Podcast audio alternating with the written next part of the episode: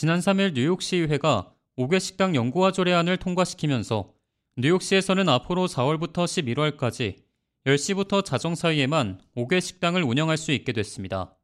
이에 따라 5개 식당을 운영하고자 하는 레스토랑은 시정부로부터 라이센스를 필수로 발급받아야 하며 시설과 위치, 크기에 따라 수수료를 지불해야 합니다. 이 조례안은 지난해 2월 마조리 벨라스케즈 시의원이 관련 조례안을 제출한 지 약 1년 6개월 만에 통과됐으며 옥외 식당 시설이 뉴욕시의 랜드마크 건물 옆에 있을 경우 랜드마크 보존위원회에 허가도 받아야 합니다. 옥외 식당으로 많이 사용됐던 헛간 형태는 더 이상 사용할 수 없게 돼 도시 미관과 위생 문제에 대한 우려는 일부 해소될 것으로 보입니다. 아직 세부적인 절차는 정해진 바가 없습니다.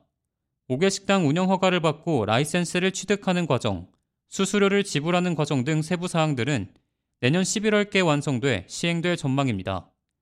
대부분의 레스토랑들은 5개 식당 연구화를 환영하는 입장을 보였습니다. 팬데믹 기간 많은 레스토랑을 살린 것은 물론 도로의 작은 공간을 활용해 사람들에게 새로운 경험을 만들어 줄 것이라는 설명입니다. 하지만 일각에서는 반대의 목소리도 나옵니다.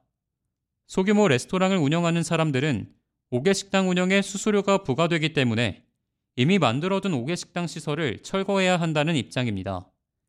특히 한식당을 운영하는 한인들도 역시 옥외 식당 영구화 조례가 반려된 후부터는 옥외 식당 운영을 중단하겠다는 의지를 밝히고 있습니다. 이미 맨해튼 코리아타운 32 스트리트 일대와 퀸즈 머레이 힐 먹자 골목, 162 스트리트 한식당의 옥외 식당들은 상당수 철거됐고 시설물을 유지하는 경우에도 손님은 받지 않고 있는 경우가 많은 것으로 나타났습니다.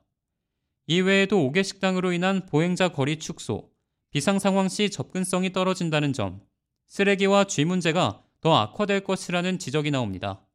K-Radio 박하율입니다.